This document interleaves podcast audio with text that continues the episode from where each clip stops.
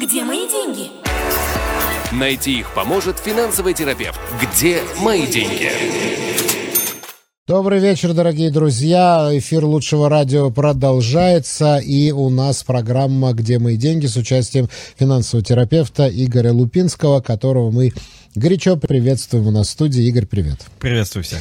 Игорь, если у тебя есть какие-то новости, давай начнем с них. Если нет, то я буду давать новости из ленты. Э, ну, новость у меня... Мне сегодня стало немножко страшно жить. Когда я прочитал новостную ленту, я думаю, что ты в курсе последних инициатив господина Гафни. Для тех, кто не в кухне, Гафни — это человек, который, который очень долго председательствовал финансовой комиссии Кнессета э, до предыдущего правительства и возвращается в свою должность. Вот. И новая его инициатива, я честно скажу, что я разбирался по верхам, я могу где-то ошибаться, но новая его инициатива — это запретить банкам э, повышать проценты по ипотекам после изменения учетной ставки да, Центробанка. Да, да, да, да, да, да. Я, если честно, почувствовал себя немножечко в Белоруссии. То есть вот эта вот борьба с инфляцией, э, типа мы запретим повышать цены, и это, конечно, э, меня лично настораживает. Председатель Банка Израиля уже ответил ему на подобную инициативу, что, грубо говоря, так дела не делаются, да, то есть э, экономические, э, как сказать это, экономические процессы указом сверху не останавливаются, а если останавливаются, то это приводит к другим гораздо более плачевным результатам, но вот пока эта словесная перипетия идет, Э, слава богу, у нас пока э, на данный момент не, непонятная история с правительством и с тем, что, где и как будут приниматься, но в принципе подобные решения лично меня очень сильно настораживают. Потому что, когда политики начинают, не помыв руки, лезть в экономику, это всегда приводит к очень Нет, да, давай, да, давай, давай очень просто рассуждать. Мы здесь рассуждаем очень просто, да, представь. То есть э, начнем с того, что что такое запретить повышать проценты по ипотекам, да. То есть, э, опять-таки, у меня в данном случае, я вот с тобой разговариваю сейчас в эфире, как условно э, обычные люди на кухне, то есть у меня возникает ощущение, что, ну, я не верю, что Гафни не понимает, что такое ипотека. Ипотека — это набор различного типа кредитов, то есть э, привязка к той же учетной ставке, то бишь к прайму в данном случае. Э, это не единственная привязка. У человека может быть ипотека с постоянным процентом ну, так он и так не повышается, окей? Я взял ипотеку под постоянный процент, ничего никуда не растет. Как бы ставка Центробанка не изменялась, у меня процент постоянный. То есть, как минимум, часть ипотеки, с ней ничего не происходит. У меня может быть привязка к инфляции. Окей, она поднимется в зависимости от инфляции, а не в зависимости от ставки Центробанка. То есть у меня есть всего какая-то часть ипотеки, которая привязана к ставке Центробанка. И что э, придут банк и скажут, вот конкретно этот кусок не повышать, окей, хорошо. То есть банк начинает в этот момент терять деньги. Э, как только банк начинает терять деньги, это коммерческая структура, которая продает деньги, которая на этом зарабатывает. Ему надо будет каким-то образом компенсировать этот убыток, правильно? Значит, включатся различные механизмы компенсации. Значит, либо перестанут давать ипотеки. Перестанут давать ипотеки именно с такой привязкой, а это самая дешевая привязка из всех, которая может быть. То есть мы э, введем некое популистское решение, которое прикольно выглядит. Молодцы ребята, тормознули нехороших людей.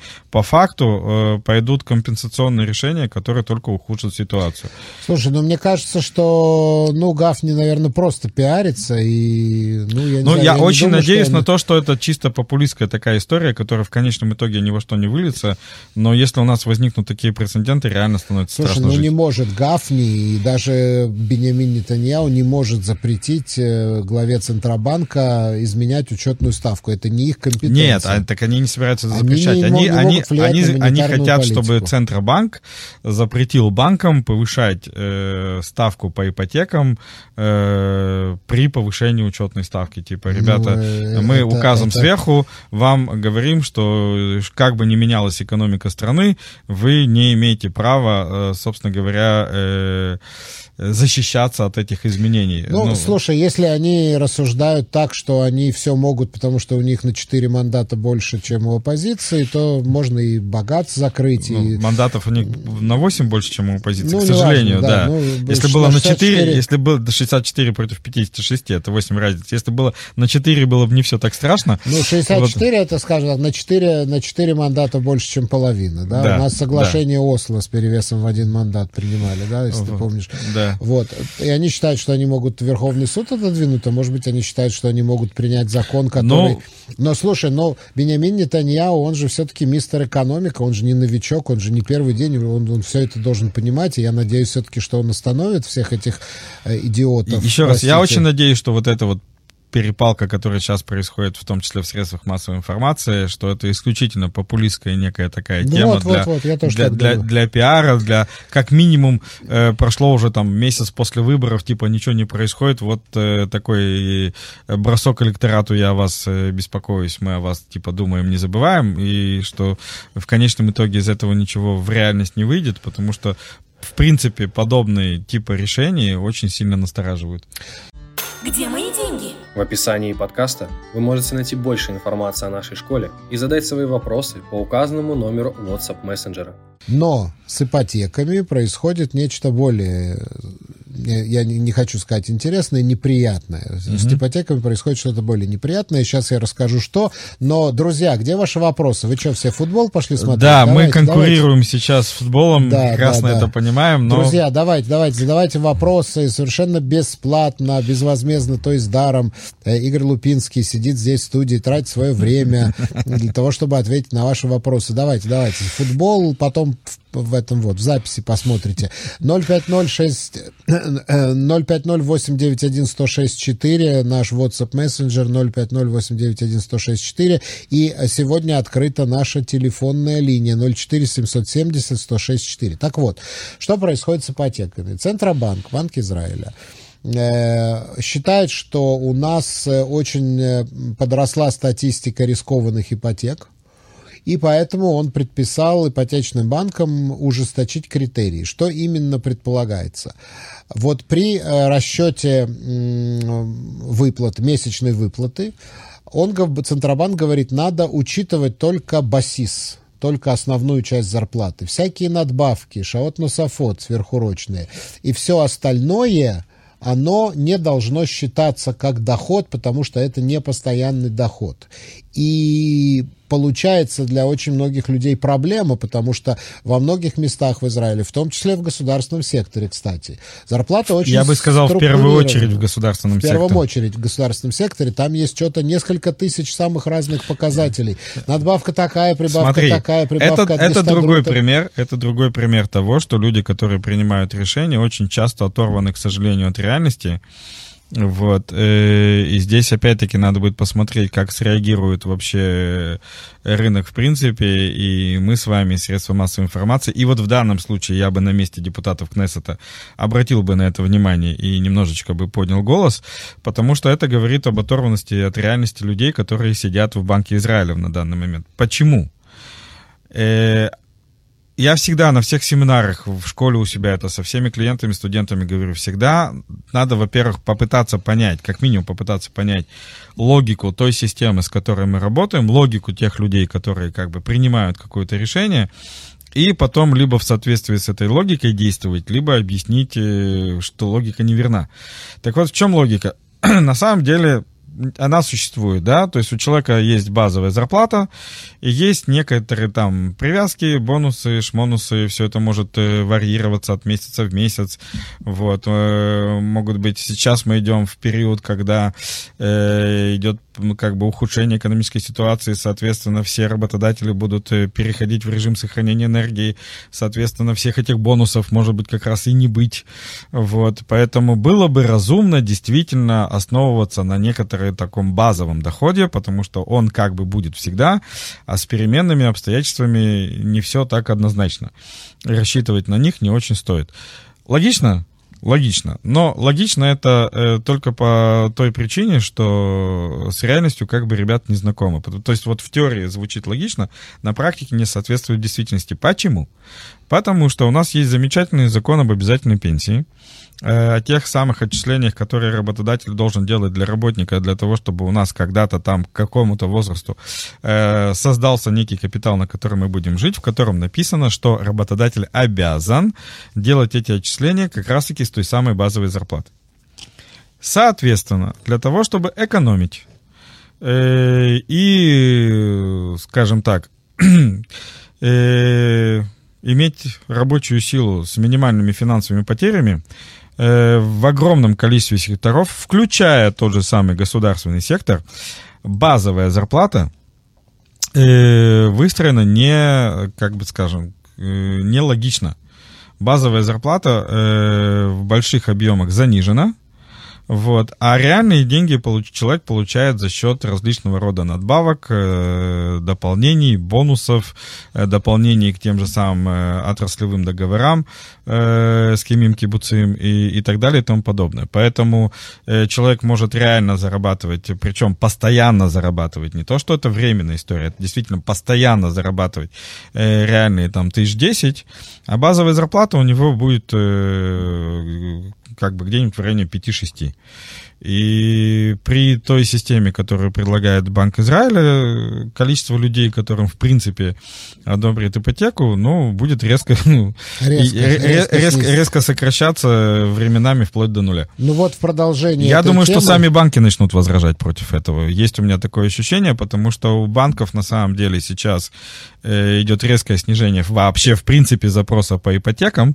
Э, если посмотреть статистику э, за сентябрь месяц, если мне не изменяет память, спрос на ипотеки был хуже, чем двухлетней давности вообще. То есть как раз-таки коронакризисный период, когда все не боялись и не брали ничего нигде никак.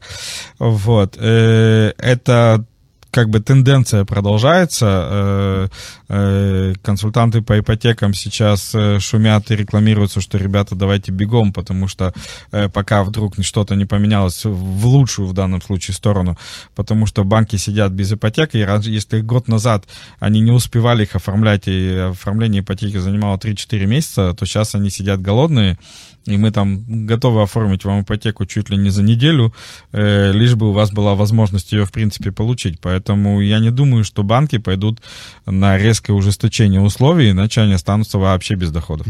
Вот пришел первый вопрос от Олега. Добрый вечер. Я хотел бы узнать, сейчас это хорошее время покупать квартиру или стоит подождать, может быть, что-то улучшится? Ну, мы озвучивали этот ответ на этот вопрос э, достаточно часто. Э, понятия хорошего времени в принципе не бывает. Все очень сильно зависит от того, что именно вы хотите. То есть все очень сильно зависит от того, какую именно сделку вы хотите сделать, и от того, какими ресурсами для этой сделки вы обладаете. Если все качественно сочетается, то хорошее время это прям вот в эту секунду, пока я вам говорю ответ. И Если есть какие-то несоответствия, то надо смотреть, какие это несоответствия и как их можно устранить. Э, хорошее время начинать, оно вот прямо сейчас всегда. Потому что может быть лучше, может быть хуже, может квартира подорожает, может деньги Да, вы подорожают. же покупаете это на долгий Да, срок, поскольку- ипотеку берете на Да, много-много тут, лет. Тут, тут, тут нет, тут не бывает черных пятниц, э, тут не бывает э, новогодних распродаж, тут не бывает каких-то таких специальных э, моментов, которые надо вот прям подождать и в него но, успеть. Но, с другой стороны, может быть, сейчас, после такого давления Центробанка, когда много людей просто уйдут с этого рынка, потому что им не хватает денег на квартиры. Уже уходит. Может, может Покупательская быть, способность может резко быть, снижается, и количество продаваемых квартир Может резко быть, снижается. цены пойдут сейчас вниз, и, может быть, поэтому стоит какое-то время подождать, не покупать вот прямо сейчас, потому что пока они еще вниз не пошли. Э, Здесь тоже и да, и нет. Что касательно первичного рынка, э, цены уже потихонечку начинают снижаться. Вот. Причем, опять-таки, если мы говорим про... э, надо знать возможности человека, но э, мы это тоже уже обсуждали. Э, когда у моего клиента стоит мысль «я хочу купить квартиру», то первое, что идет на очереди, это госпрограммы, Дираба Анаха, то есть записываемся, участвуем, выигрываем. Э, Второе, параллельно проверяем э, опции э, на вторичном рынке, и там сейчас полнейший расколбас в плане цен. Я это уже озвучивал, то есть есть те, кому надо продать срочно, и они снижают цены, есть те, кто продает ради спорта, и там цены будут исключительно повышаться. Короче, надо Вот. искать. Кто ищет, тот всегда найдет. Да, естественно. И покупка от строительных подрядчиков, с моей точки зрения, это последний по интересу вариант, но он тоже есть. Э, Есть, естественно, проекты, которые на бумаге, и там тоже надо искать, потому что все очень сильно зависит от э, возможности подрядчика переждать бурю. Поэтому кто-то начинает снижать цены, кто-то ничего не делает, кто-то, наоборот, повышает. О, у нас есть телефон. Сейчас мы продолжим эту беседу, а пока давай э, послушаем, кто-то нам позвонил. Алло. Добрый день. Да, здравствуйте, добрый день. Представьтесь, пожалуйста. Меня зовут Сережа. Очень приятно. Э, у меня к вам такой вопрос. Я полтора года назад я купил квартиру, вот, который Каблан не сдал еще до сих пор, но должен ее сдать в конце декабря. Теперь, я знаю, что возможно, вероятнее всего, что квартира не будет сдана вовремя, и по договору э, мне могут 60 дней рассказывать сказки и квартиру не сдавать. Я знаю, что в июле вышел новый закон, который э, разрешает, э, который обязывает э, застройщика в течение месяца, то есть поздать можно максимум на месяц, не на два. Э, как быть моя ситуация? Закон на моей стороне или, на моей, или не на моей стороне? Ну, это больше юридический вопрос, чем финансовый. Я могу сказать с точки зрения общей эрудиции, э, нужно проверить, то есть э, я, если честно, не в курсе, э, о каком конкретно законе речь, но э, при подходе к любому закону нужно проверить э, в этом законе э, два момента. Во-первых, когда конкретно он вступает в силу, во-вторых, э, имеет ли он отношение к договорам, которые были подписаны до его вступления в силу. И если он имеет отношение к договорам, которые были подписаны до него, то ответ однозначно да. И если он к этим договорам отношения не имеет, то то, что написано у вас в договоре, то и будет э, правдой в вашем случае. Ну, в принципе, по-моему, п- п- при- закон предусматривает какие-то неустойки, и до введения этого нового закона, это закон, который продвигал Заевелькин, я помню. Э, И до этого закона тоже же пре- Нет, ну, предполагались если в договоре написано, неустойки. что если в договоре написано, что подрядчик имеет право до двух месяцев задержать сдачу, ну, значит, так записано. То есть тот договор, Ну, а который если подписан. он больше двух месяцев Нет, задерживает? больше там уже точно неустойка есть. Речь сейчас Вот. идет о том, два месяца или месяц. Да, Вот. видимо, видимо, потом идет неустойка. Все зависит от того, Ну, что записано в вашем того, еще договоре. это, в принципе, спасибо за конкретный случай, но это касается любого введения какого-либо закона, при том, что до него действовали другие правила. То есть в законе, в самом законе должно быть написано, имеет ли он отношение к договорам, э, заключенным до его появления, или только с того момента, как закон вступил в силу. Вот. И если такой пункт есть, то окей. Если нет, то, соответственно, только то, что написано в договоре. Ну, я тоже могу сказать, из общего развития обычно законы ретроактивной силы не имеют. Не Обычно. всегда. Не всегда? Если Ну, прям вот, прописано, э, если прям прописано, то, то есть он говорит, что он действует и туда, и туда. Где мои деньги? В описании подкаста вы можете найти больше информации о нашей школе и задать свои вопросы по указанному номеру WhatsApp мессенджера. Дело Да. в том, что этот закон, он, он, он себя включает, называется тикунтейши, если я не ошибаюсь. Вот, там э, два момента. Первое, это коэффициент Мадацумот Обния, как-то коэффициент, я не знаю, строительства, Мгм. его там да, замораживают. подорожание. Он ее только на землю. А второй пункт касался именно сдачи вовремя. Они поменяли, то есть разница, ну, как бы суть э, заключается в том, что э, э, за- за- за- застройщик должен сдать в течение месяца, а все, что он опаздывает больше, он платит меньше. По старым правилам он мог э, задержать на большее время и платил больше. То есть, как бы в этом вся игра была, в этом вся суть находилась. Мгм. Дело в том, что на сайте, ну вот официальном, которое написано, что закон вступает в силу 7, там, вот 7 7 июля. я не июля, помню. да. Вот. Ну, это очень непонятно. Там не написано, это, э, старые договоры, это э, работает на старые договоры или не работает. Ну, Да, это надо, я еще думаю, раз, что это надо надо проверить в самом проконсультироваться с тексте, да, и Надо максимум, проконсультироваться с адвокатом. максимум я думаю, спросить что адвоката. адвокаты, которые занимаются недвижимостью, они это должны знать. Окей, большое спасибо. Да, спасибо, спасибо за звоночек, спасибо, Сергей. хорошо. Да, а мы продолжаем, э, мы продолжаем нашу программу, Игорь. И эм, я, да, что я хотел сказать, что еще на этой неделе вышел отчет госконтролера, как раз-таки по поводу зарплат в государственном секторе. И одна из проблем государственного сектора, о которой госконтролер пишет уже лет 20, это то, что вот такие вот неструктурированные зарплаты и то, что бонусы, премии по, по, по, по старому, да, по советскому премии, да, которые должны быть направлены на повышение производительности труда и поощрение эффективности работников, они превратились в обычную банальную прибавку к жалованию, к жалованию, которую дают всем На автомате. на автомате, автоматически дают всем, и именно поэтому, значит, э, госконтролер критикует, что этот э, отчет делается раз в 6 лет по, в, в этой области. Госконтролер критикует, что, в общем-то, в эту сторону что не за последние лет ничего. 60 ничего не поменялось. Да, и, ну вот, например, взять уч- учителей, да, у него есть маленький басис, очень маленький басис, плюс при- приба- прибавка за стаж это э, 1% каждый год, за каждый год стажа, да, каждый год увеличится на 1%, да, а все остальное всякие добавки от гестадрута, от Министерства в- э, образования. там и Классное так далее. руководство, проверка Классное экзаменов и да. так далее, и так далее, и так Я далее. тебе приведу другой пример. Я, э, когда работал на государственной службе в Рашута Шидур, в управлении телерадиовещания, там то же самое. У нас был небольшой басис. 5 тысяч. Да, да, что-то в этом роде. И дальше все остальное были надбавки. Плюс у нас были сверхурочные. И эти сверхурочные у нас было на всю редакцию какое-то к- определенное количество сверхурочных, которое примерно на всех поровну делилось. То есть независимо от того, сколько ты работал, много, мало, ты получал каждый месяц примерно какое-то количество сверхурочных. И это была твоя постоянная составляющая зарплаты. И вот что же теперь, как представляет себе Банк Израиля, это все дело не считать, но это же фактически все равно были постоянные компоненты зарплаты. Игорь, сейчас ты ответишь на мой вопрос, но давай сначала э, посмотрим э, вопрос радиослушателя. Сейчас одну секунду, что-то у меня тут не включается. Вот. Так, нам пишет Агасфер. Вечный жид. Агасфер напишет. Сейчас я включу тебе микрофон, а то ты у меня без микрофона. Планируется ли изменение налогов при заказе товаров из-за границы или остается 74,99 доллара э, МАМ свыше и свыше 500 МЕХИС?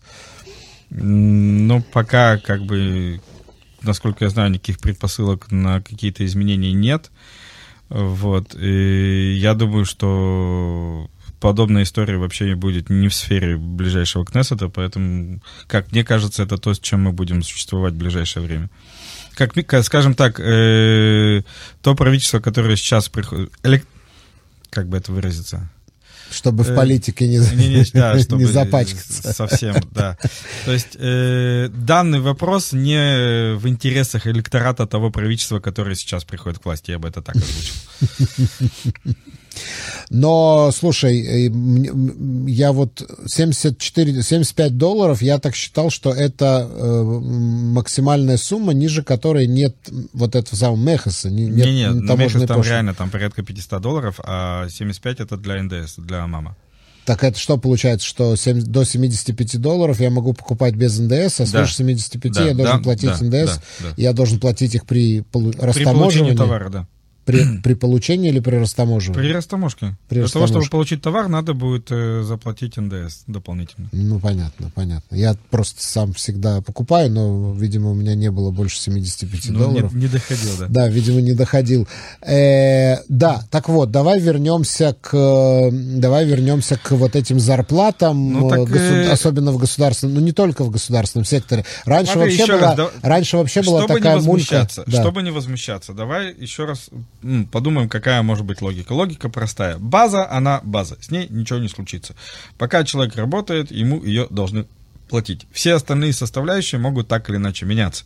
В теории даже в том же самом госсекторе это может меняться. Пришли там, э, Минфин закрутил гайки, подписали новый коалиционный договор, подписали новый отраслевой договор. Все эти штуки могут как-то переиграться. Мы с тобой прекрасно понимаем, что они никогда не будут переиграны в сторону уменьшения. Это как бы невозможно. Мы опять Ну, это какая-то просто повышенная тревожность. Слушай, ну, может быть, человек потеряет работу, потеряет трудоспособность, уволится, не сможет найти новую работу. И все может быть, но для этого же есть всякие битхонот, всякие гарантии, страховка и страхование ипотеки. если Хорошо, человек... давай еще, ну, Да. да, да- давай еще раз, давай встанем чуть-чуть на время, глупо, конечно, но все-таки попытаемся. Встанем на позиции ребят из Центробанка. А, их индикаторы говорят о том, что у нас э, возросло количество э, так называемых рискованных кредитов. Что значит рискованных кредитов? Кредитов, у которых очень э, великий риск его непогашения.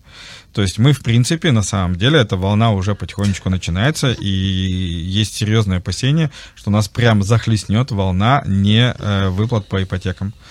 И это вполне возможно. И очень не хочется, чтобы это развивалось дальше. Вот. Теперь, с этим надо как-то бороться, да, вспоминаем Гафни, с которого начали. Надо что-то предложить, окей? То есть они могут сказать, у нас нет э, предложения. Да, мы все это видим, но предложения у нас нет. А пузырь они, растет. А пузырь типа растет, да. И им надо выкатить какое-то предложение банкам для того, чтобы ужесточить э, э, получение, ну, ужесточить условия получения ипотек, для того, чтобы тормознуть количество этих рискованных ипотек в будущем. Ну, вот то, что им привиделось. Я думаю, что сейчас будет волна возражений по этому поводу. Я уверен, что банки встанут на дыбы в первую очередь, потому что э, они поймут, что они останутся без ипотек вообще. И, и как-то это, видимо, будет э, изменено, на мой взгляд, потому что ну, само по себе предложение, конечно, не очень.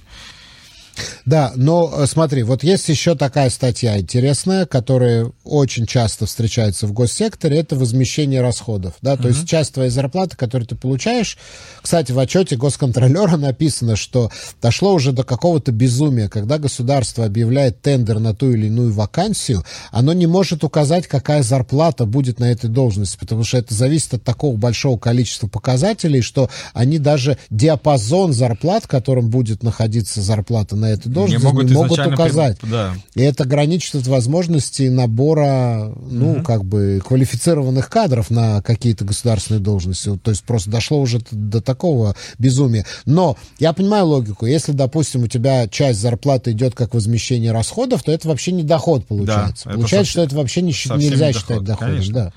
Это доходом не считается, то есть э, это деньги, которые условно в, в нуле. Вот, поэтому, когда, ты фигу... когда они фигурируют в зарплате, мы приходим в банк и говорим, что это вот то, что мы получаем. В принципе, с другой стороны, тоже нет, потому что, окей, я трачу всю свою зарплату. То есть то, что мне часть моей зарплаты это возмещение моих расходов, это по сути то же самое. Я получил 10 тысяч, я потратил все 10 тысяч. Если у меня зарплата 8 тысяч, но при этом мне проплачивают еще 2 тысячи расходов в, в определенной категории, но это то же самое. 10 тысяч, только тут другая история. Эти 2000, которые я трачу, это я трачу на себя и мне возмещают, или это трачу на деятельность? и мне это возмещают, тогда это да, это не доход, потому что это не деньги, которые на меня потрачены. То есть, если мне надо ездить по работе где-то куда-то, и мне просто докидывают, я вынимаю это из своего кармана, и мне докидывают эти там 2000 в зарплату, то я не могу сказать, что я зарабатываю 10 тысяч. Если тебя оплачивают на СИО, ты ездишь на работу на автомобиле, Если тебя оплачивают на бензин. работу, окей, это как все стандартные люди, это как э, проплатить мне те Но же это самые... же не доход тогда будет. Ну почему? Как мне, как мне проплачивать доход. те же самые э, транспортные расходы, когда я езжу да, на да, поезде и так далее. Ну, это по сути то же самое. Но если я не на работе, если я по работе катаюсь, окей, вот, э, к примеру, давай возьмем какого-нибудь там, не знаю, установщика чего-нибудь. Он весь день в дороге, он весь день катается. Или посыльного, он весь день катается. Он тратит, э, соответственно, э, у него есть расходы на бензин. Вместо того, чтобы просто проплатить ему этот бензин, ему говорят, окей, ты платишь своего кармана, мы тебе в зарплату это дело возвращаем. возвращаем. Тогда мы не можем сказать, что он зарабатывает эти деньги, потому да, что он их тратит конечно. не на себя. Он их тратит на, на, на то, что нужно для работы. И да, это будет тоже ошибочно.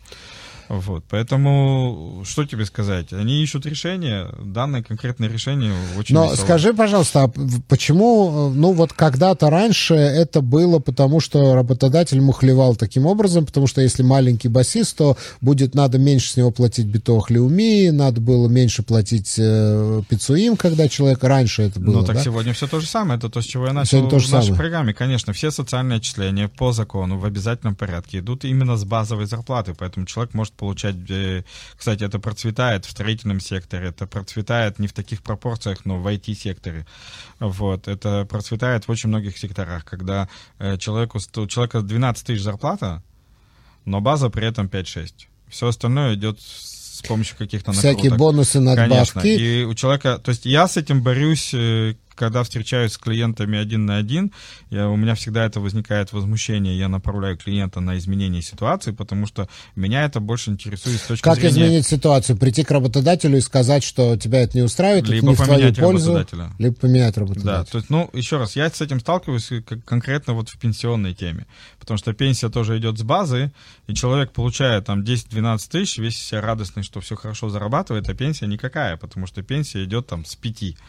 Я говорю, нет, меня такая, ну, меня эта история не устраивает. Мы либо давай, мы, э, чтобы тебе платили пенсию со всех денег, хрен с ним с базой, пускай она остается 5, но тебе платят пенсию со всех денег, либо надо что-то делать с э, новым рабочим местом. Потому что ну так вот, ты... может быть, ты говоришь, что Центробанк должен выдать какое-то решение. Может, решение, оно как раз здесь сказать, ребята, это махинации, это махинации, выплачиваете зарплату как положено, как Но людям. это опять из этих решений не дадим э, повышать процент. То есть мы не можем сказать, махинация ли это. Это очень сложно доказать. Это действительно махинация или это действительно зарплата так выстраивается, что есть некая база, и есть э, временная составляющая в виде бонусов и тому Ну, я думаю, вещей. что доказать это можно. Вот э, опять же, возвращаясь к отчету госконтролера, значит, с 60-х годов был утвержден закон в государственном секторе, ну, подзаконный акт о том, что самым, э, значит, продуктивным работникам, которые показали, значит, какие-то хорошие результаты, э, каждый, не каждый месяц, а там как, несколько раз там, ну, когда он показывает какие-то результаты, выплачивается премия. Угу. Ну, и это превратилось сегодня в то, что ее просто по очереди каждый месяц там другому выплачивают, то есть независимо ни от каких, ни от какой ну, окей, производительности. Нет, нет. Пер, перегибов есть масса. Э... Но это не перегиб, это просто в том подзаконном акте не было никаких механизмов контроля. Как ты можешь определить, что этот работник у тебя на госслужбе эффективный, а этот нет? Да? Угу. Чтобы тот не обиделся, да, и этот не зазнался. Поэтому, да. когда вводится терминология, нужна еще система оценок под эту терминологию. Об этом обычно забывают. Э, но, опять-таки, про Центробанк, про их мысли, про их решения. Э, они попытались найти простое решение. У нас есть некий пункт, к которому можно привязаться, и всем будет счастье. Нет плохое решение. Простые решения, они в принципе очень часто плохие. Э, это очередное плохое. То есть я бы шел, э, если они хотят ужесточить систему, они ее хотят ужесточить, э, шел к более жесткому расчету возможностей клиента, и это тоже сложно, ну, как бы э, туда не хотят идти, потому что это очень сложно. Очень сложно найти э, действительно как бы данные про клиента, очень сложно понимать, что реально у него происходит в бюджете, что он может, что не может. Ну и самое главное, опять-таки, очень сложно представить, что будет происходить в ближайшие 30 лет. Вот, поэтому, скорее всего, что все останется так, как оно работает сегодня, э, но попытки найти простые решения, естественно, будут. Где мои деньги? В описании подкаста вы можете найти больше информации о нашей школе и задать свои вопросы по указанному номеру WhatsApp мессенджера. Вот Сергей спрашивает, Игорь, есть ли что-то новое по переводам денег из России в Израиль? Все абсолютно то же самое. Деньги заходят с очень большим скрипом. Э, скрип слышно отовсюду, особенно из социальных сетей. Э, Этот и... скрип у нас песнью зовется. Да, песню да. зовется. Вот. И здесь тоже хочу сказать всем просто в плане общей рекомендации. Я отвечаю на подобные вопросы примерно раза три за день э, в последние месяца. Не я бы так это озвучил, бессмысленно, глупо и не имеет никакого смысла пытаться э, объяснять системе, э, что можно по-другому. Сейчас приведу пример. Значит, э, людям надо, то есть люди что-то продали, у них есть деньги за границей, им надо перевести деньги сюда. В принципе, опять-таки, по правилам, по процедуре не должно возникать никаких проблем абсолютно. Э, но при этом э, банк обязан проверить каждого клиента, то есть он не имеет права отказывать на на прополую, он обязан проверить каждого клиента на то, что эти деньги, используем слово кошерно. Кстати, э, это действительно очень серьезная, э, скажем так, обязанность для банка, потому что буквально вот вчера я вернулся с годовой конференции, посвященной э, законодательству финансовым, налоговым и так далее. Вот. Для, лично для меня тоже было удивлением, что у нас, на секундочку, в законе об отмывании капитала наказание до 10 лет. Это уголовный закон с наказанием до 10 лет. И если банк пропускает э, неликвид, как, как бы сказать, неправильные деньги, э, нечистые деньги, то э, и банк, и вплоть до самих сотрудников будут э, за этот пропуск, за этот прокол отвечать. Поэтому никто, естественно, не хочет. То есть э, и банку, и сотруднику легче отказать клиенту на прием денег, чем э, неспокойно спать с тем, что, возможно, есть какой-то шанс, что эти деньги, они неправильные, нехорошие, и вообще это наркобизнес и так далее. Э, поэтому банки стараются проверять все это очень с большим скрипом и вести клиента по дороге, они пошли бы вы нафиг. Да. Вот. И дальше. Они могут потребовать определенный пакет документов. Этот пакет документов может быть адекватен, может быть неадекватен. Э, во многих отделениях, где не очень понимают, как это все работает вообще, и, зачем эта валюта, и что есть другие страны, и то, что оттуда, в принципе, могут приходить деньги, э, сами не разбираются, что это за пакет документов и с, с какой целью тот или иной документ нужен просто кидаются им в клиента и говорят, принесите, пока не принесете, не будем с вами разговаривать. Э, тут есть два варианта. Либо действительно принести, потому что по-другому они не будут разговаривать, либо э, попытаться получить от них э, объяснение, зачем им нужен каждый документ, на чем они спотыкнутся обязательно, э, и уже убеждать, что там вот это надо, вот это не надо, вот это надо. Поэтому здесь, к сожалению, действительно нужно уметь с банковской системой разговаривать, и, и либо учиться этому самим, и добро пожаловать к нам для этого, либо искать людей, которые уже умеют это делать, и тоже можно добро пожаловать к нам для этого. У меня есть оба варианта, я могу и научить, и у меня есть партнеры, которые вводят за руку по банкам для того, чтобы ввести деньги в Израиль, э, потому что пытаться нести им, у меня вот вчера я объяснял, пытаться нести им какие-то другие документы или какие-то объяснения, что то, что они предлагают э, адекватно, неадекватно, э, не будет работать. Вот Павел тебя спрашивает, спрашивает, когда прекратится рост выплат по суде? Каждый месяц новая сумма в момент, когда э, остановится изменение финансовой ситуации. Скажем так... Э, Зависит вообще, от того, к чему в, это судо да, привязано. В, ну, начнем с того, что это никогда не зафиксируется, потому что финансовая ситуация всегда меняется. Только Нет, либо... есть же суды под постоянный процент. Секунду. Да. Финансовая ситуация меняется всегда, либо в плюс, либо в минус. Поэтому у нас э, выплата может меняться либо вверх, либо вниз, э, при условии, что у вас э, кредит под постоянный процент, ни к чему не привязанный, то, что на иврите называется лед самут, вот. Э, без Тогда, индексации. Да, без какой-либо индексации, будь то инфляция, будь то прайм, будь то валюта, будь то все что угодно, то у вас э, все будет постоянно, чтобы на улице не происходило. В связи с тем, что большая часть кредитов в обязательном порядке привязана к чему-то, э, то, соответственно, э, вы будете наблюдать постоянные изменения то в ту, то в другую сторону.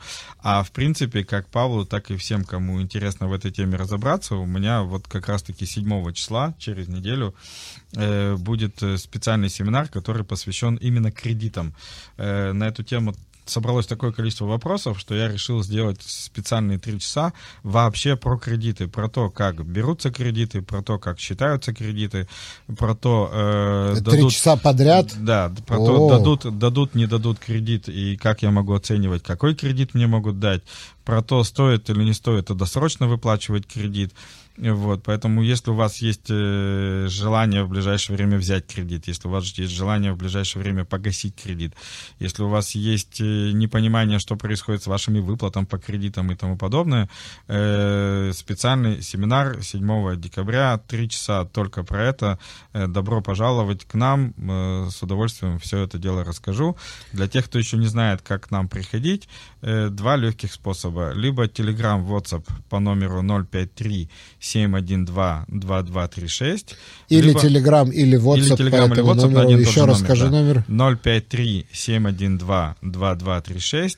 Либо найдите в Фейсбуке э, страницу «Где мои деньги» или мой личный профиль Игорь Лупинский. Э, напишите, что туда, что туда, и моя команда с удовольствием с вами свяжется и все расскажет.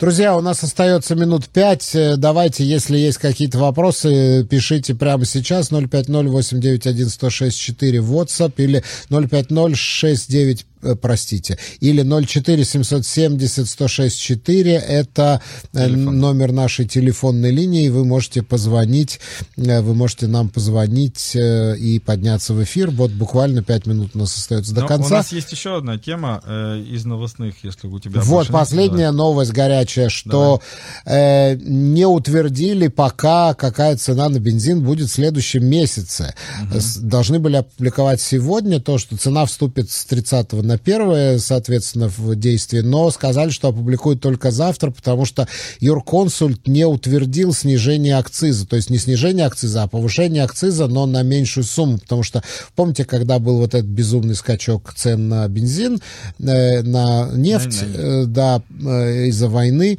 то министр финансов принял решение временно снизить акциз на полгода, по-моему, или на, на полгода, по-моему, он это снизил. Вот сейчас это откатывается назад, и угу. должен был подскочить акциз на целый шекель. А в Минфине, в, в этом, в Министерстве энергетики посчитали, что можно пощадить немножко, пожалеть немного людей, повысить его только на 67 огород, э, таким образом затормозить вот это резкое возвращение акциза но э, юристы пока не дают на это, э, не дают на это э, согласия. Но нам говорили, что цена подскочит не на шекель, а цена на бензин подскочит на 70 огород за литр, будет больше 7 шекелей за литр, потому что цены на мировых рынках снизились. И вот вчера нам сказали, что будет повышение не на 70 огород, а только на 40, потому что в Министерстве энергетики нашли где-то 100 миллионов шекелей на то, чтобы частично это все компенсировать, по крайней мере, на ближайший месяц. Но пока вот этого решения нет, его окончательно не утвердили. Э, вот. Ну, ты хочешь прокомментировать? Нет, данную историю нет. Это вполне себе нормальная борьба пока между адекватным, ну, как бы, естественным повышением цен. Между добром и, и, и злом. И, и регулированием налогов, да. Есть еще одна коротенькая тема. Э, это тоже сейчас вышло в средства массовой информации. Э, я это подойду с такой стороны. Банку Апалиму надоело терять по полмиллиона долларов, по полмиллиона шекелей в год. Нет, по полмиллиарда, прошу прощения, 500 миллионов шекелей в год им надоело терять, поэтому у нас бит, скорее всего, что станет платным. Бит. Бит, да, приложение бит, скорее всего, что станет платным в ближайшие буквально там месяцы, если не недели.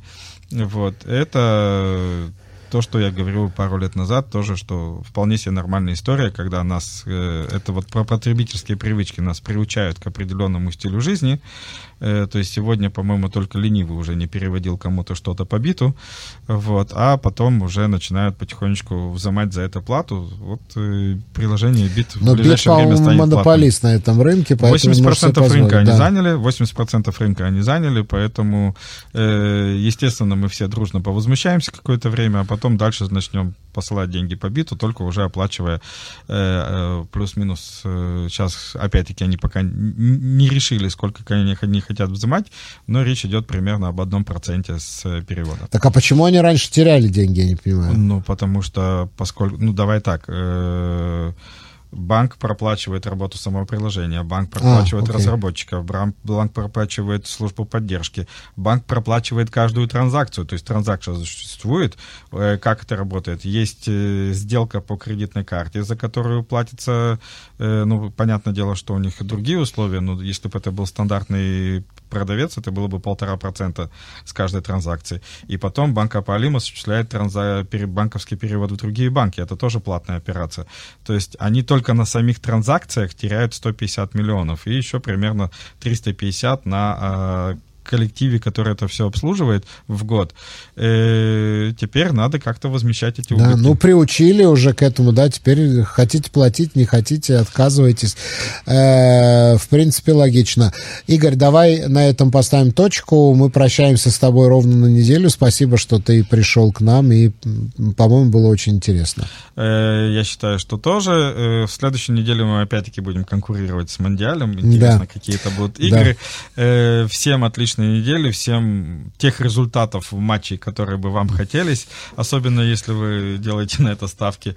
Вот. И э, подумайте еще раз на примере бита, подумайте о своих потребительских привычках, потому что если что-то очень долго достается бесплатно, то в определенный момент за это попросят деньги. Да, дорогие друзья, на этом все. Я тоже присоединяюсь к Игорю. Идите, идите уже смотреть ваш футбол, идите, да. Где деньги? Найти их поможет финансовый терапевт. Где мои деньги?